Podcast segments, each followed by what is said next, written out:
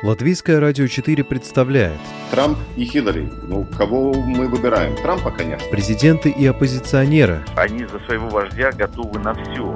History will not forget what he did. Very special man and president. Монархии и поп-звезды. Ну, какой его бизнес? Ну, какие-то деньги зарабатывают. Ну, это, конечно, не миллиарды долларов. Чушь. Новые герои и знакомые и незнакомцы. Вообще непонятно, что это за кандидатура.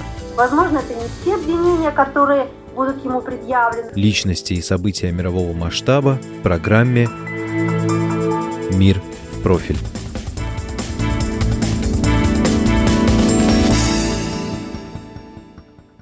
Среду, 18 марта, президент Российской Федерации Владимир Путин обещал прибыть в Севастополь отмечать очередную шестую годовщину того, что в России называется воссоединением или возвращением в родную гавань, а в остальном мире аннексией Крыма. Никакой коронавирус, добравшийся, увы, до полуострова, не смог испортить праздник. Мероприятия отменены не были. Патриотизм, оказывается, самое действенное средство против заразы. Главное достижение шести лет – Крымский мост. Стройка века – 19 километров успеха. Мостостроители должны были получить от президента памятные медали. А накануне поездки, так сказать, вне очереди, Путин присвоил звание Героя труда петербургскому миллиардеру Аркадию Ротенбергу, владельцу компании генподрядчика Крымского моста – Скомпенсирует ли звездочка на Лацкане ущерб от американских санкций, наложенных на друга детства Путина, заслужившего от журнала Forbes кличку «Король госзаказа». Ротенберг теперь в Москве строит платные дороги и реконструирует аэропорт Шереметьево. Чихать на обвинения в коррупции. Главное – мост стоит. Гимн звучит. И Международный арбитраж в Гаге как раз в эти дни сделал России подарок, признав себя неправомочным выносить решение о том, чей же все-таки Крым. Хотя тяжба не окончена и Украине дана возможность уточнить свои претензии к России, беззубость этой инстанции демонстрирует и несовершенство международного права, которому уже шесть лет апеллирует Украина.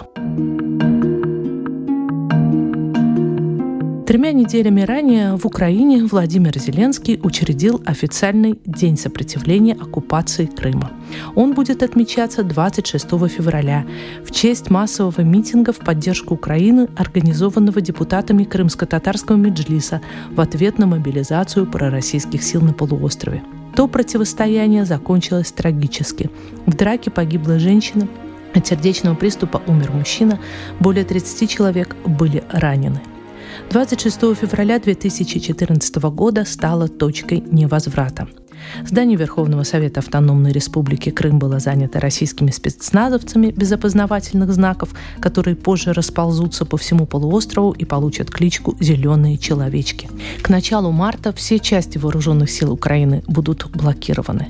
16 марта проведен референдум о присоединении Крыма к России, не признанный международным сообществом, а 18 президент Путин подпишет договор о вхождении Автономной Республики Крым и Севастополя в состав Российской Федерации.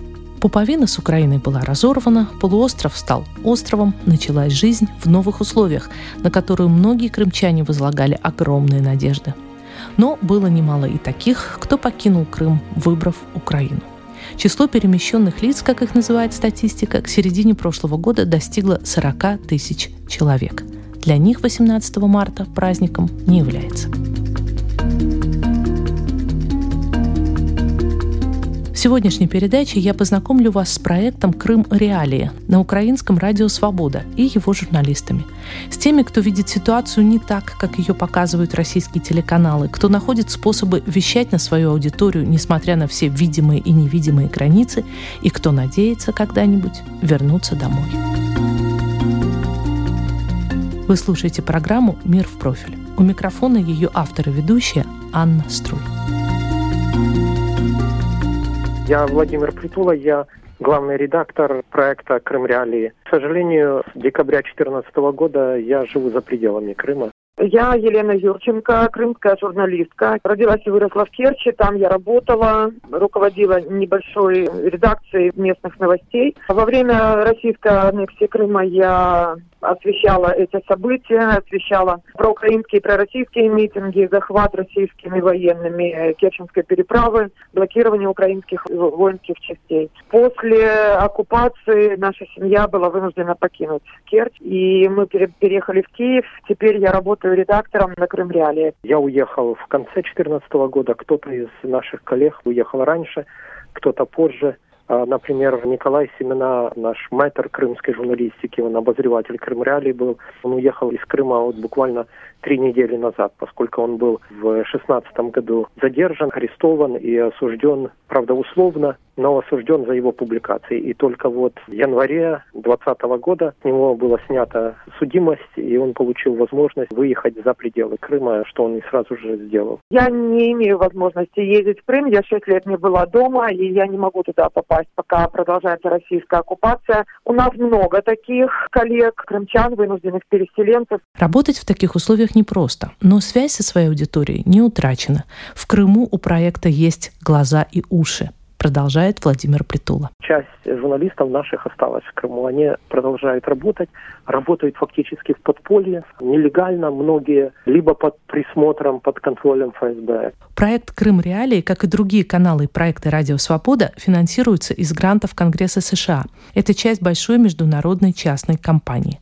Однако редакция полностью независима в своей работе. Текстовая версия проекта стала самым популярным по посещаемости русскоязычным сайтом Крыма. Ее аудитория около трех миллионов посетителей в месяц.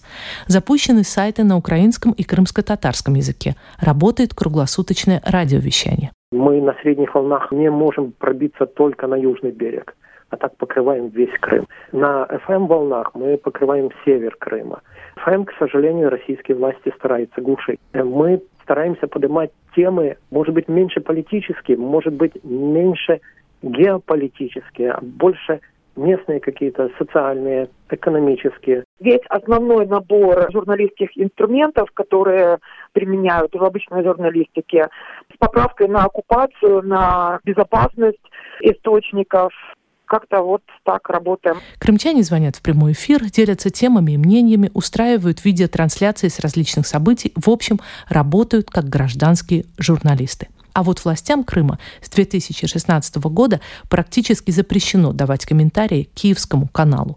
Но журналисты не сдаются и извлекают важную информацию из открытых источников. У нас шикарные фоторепортажи, видеозарисовки, о Крыме, о туристических уголках, о культурных событиях. Говорит Елена Юрченко то, что мы работаем не с полуострова, не означает, что мы абсолютно удалены и не обладаем информацией повесткой дня. На мой вопрос, какое событие из тех, что она освещала за эти шесть лет, сильнее всего врезалось в память, Елена, чуть задумавшись, отвечает. Не ярким, а самым ужасным событием за эти шесть лет стало 17 октября 2018 года, когда я готовилась к прямому эфиру проекта «Городские истории» на радио Крым Реалии. Это проект, в котором крымчане делятся воспоминаниями о любимых уголках Крыма, о родных городах.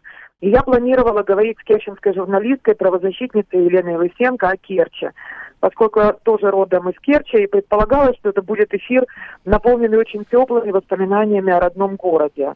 Но в этот день стало известно о том, что в Керченском политехническом колледже произошли взрыв и стрельба, в результате которых погибли люди. Мы приняли решение сразу изменить формат программы и говорить о том, что происходило в Керчи на тот момент. Данные о раненых, погибших постоянно менялись. И это было полное ощущение иррациональности происходящего. Потому что я бывала в этом колледже до аннексии, и Керчь была всегда спокойным городом, где ничего подобного прежде не происходило.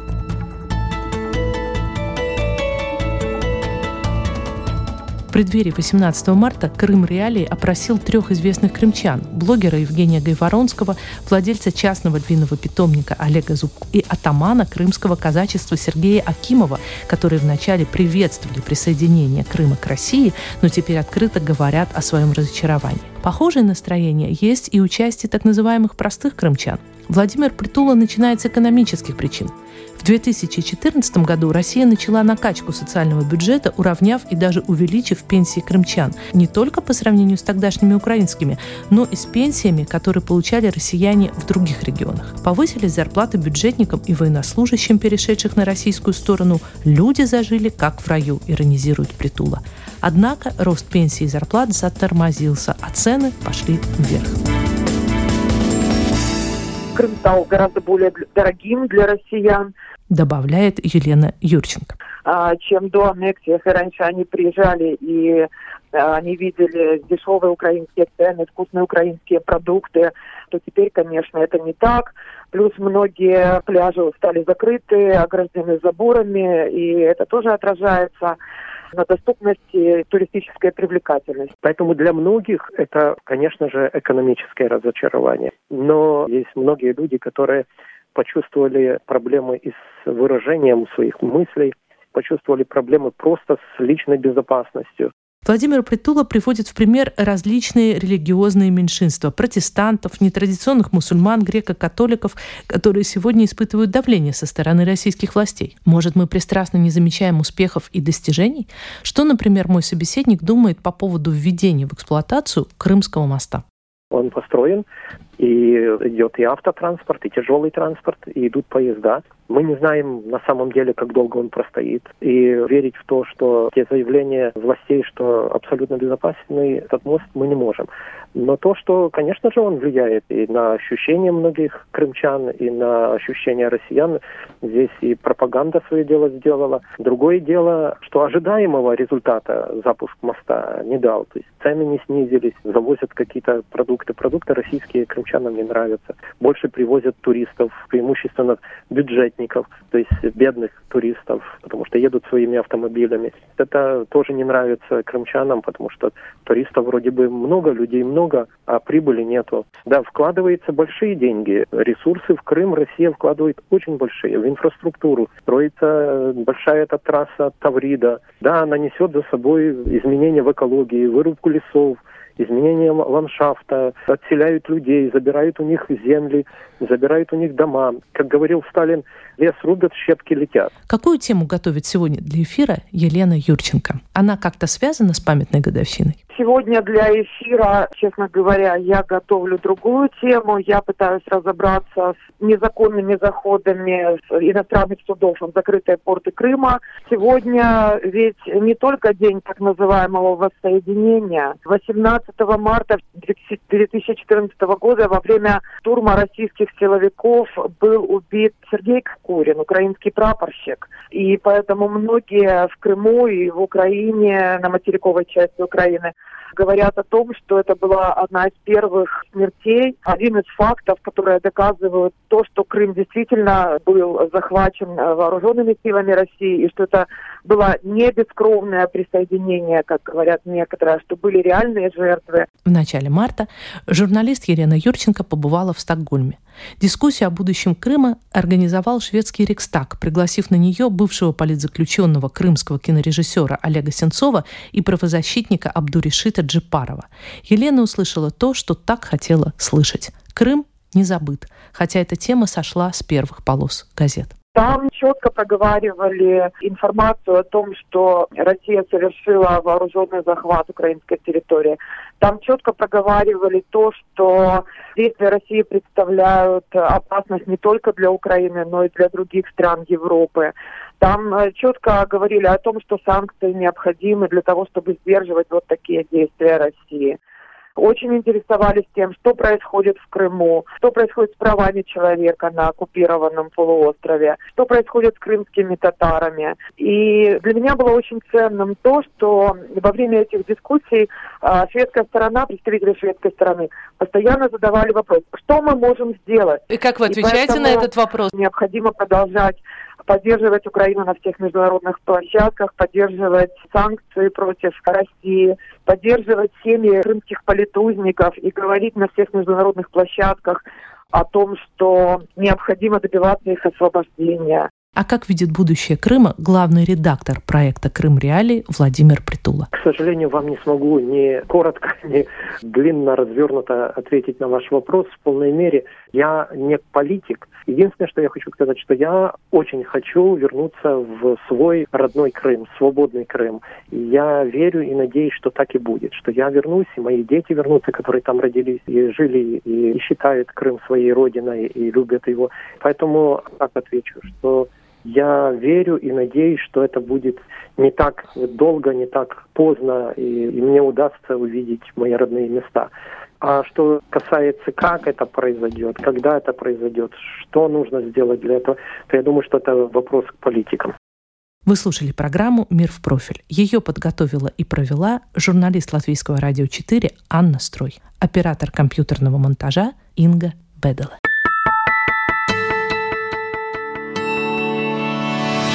Человек и его поступки, события и его значения –